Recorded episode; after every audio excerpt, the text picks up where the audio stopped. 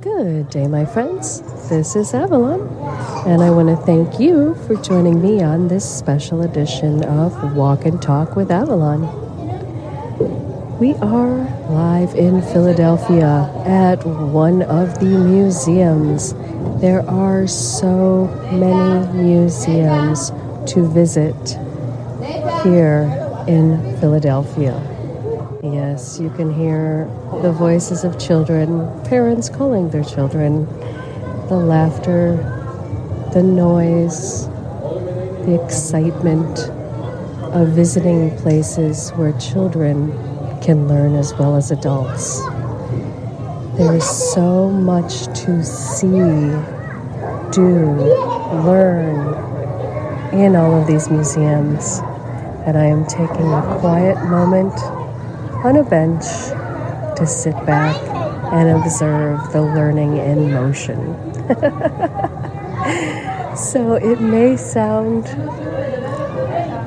excitement in the background, but I am enjoying my bench.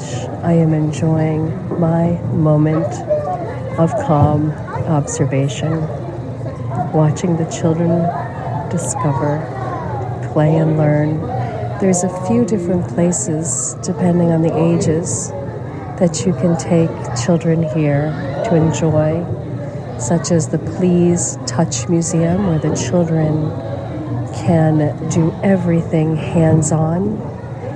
There is the Franklin Institute, which is about the sciences.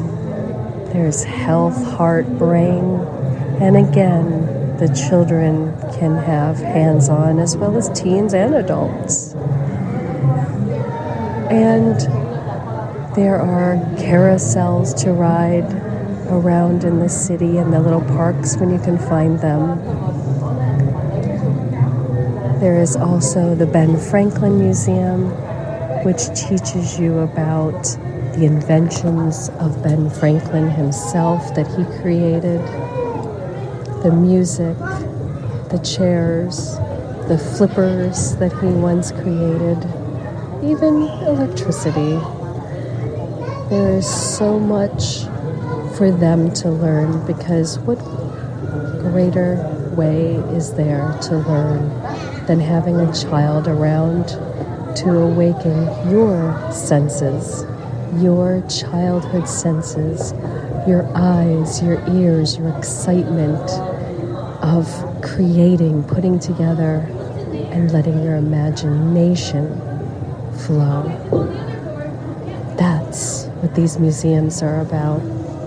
And if you have a child somewhere in your life, or have a family member or a friend who has a child in their life, get out there and explore. See the wonderment from their eyes for them to see things that they've never seen before. Give yourself an opportunity to see things in a way you may have seen as a child but have long forgotten. And the creativity. We're taught as children to stay within the lines when we color.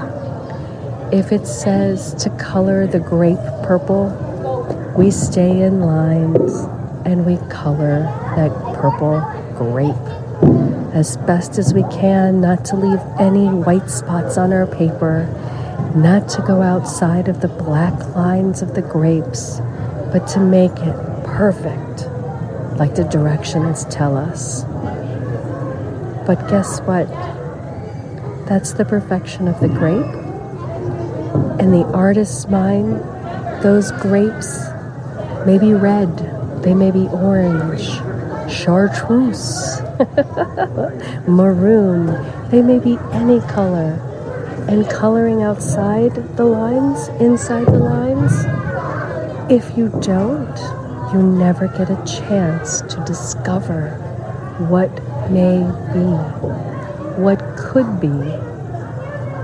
That is the beauty of imagination, creation Children don't come with a set of guidelines, we're the ones that teach it to them.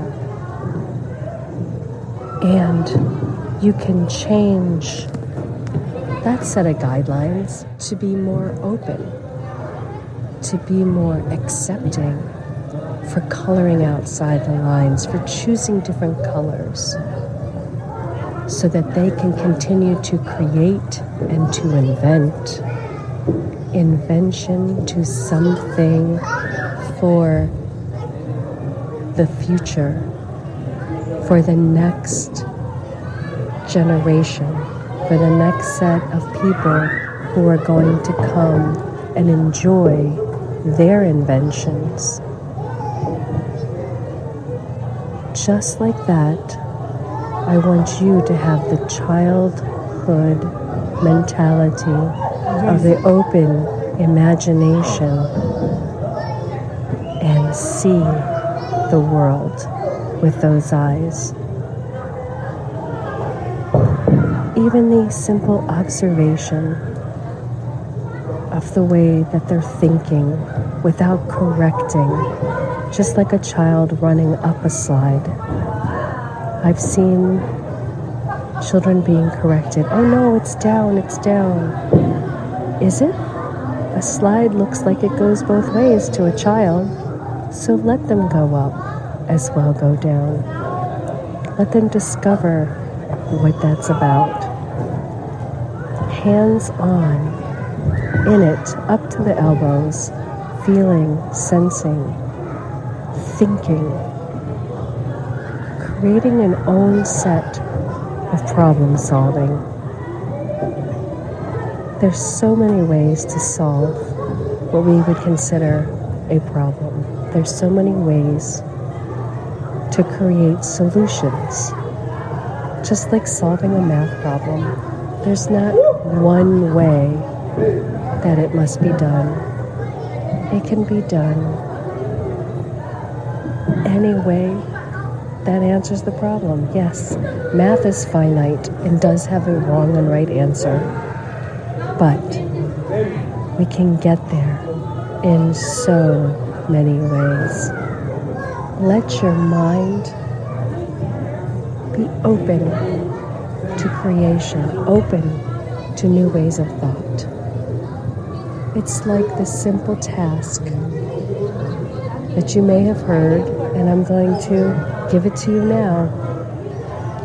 If you're righty, right handed, brush your teeth with your left.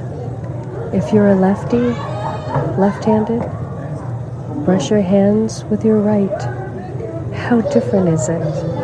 How much do you have to think? How much does it make you giggle? How much are you drooling and making a mess? Just try it. Even something as simple as picking up a pencil and writing. Sign your name with the other hand, with your non dominant hand, and see what it looks like. Maybe it says something you didn't even know. but that's the fun of it. Keeping the childlike mind in reach every day opening up, thinking, feeling, sensing, and not always staying within the lines, not always following the exact directions as you hear them, but whatever tickles your fancy, so to speak. You want to do a cartwheel and still can? Do one. Ah, yes. Enjoy. Enjoy those moments and enjoy your own creativity, your own imagination, and your own solutions to problems, if they're actually problems, or finding the next invention that the children can find. You can do it you have the ability, just like them, to find, create, and build a better future. Thank you, my friends, for joining me for this special mindful walk and talk on this tour at the museums in Philadelphia.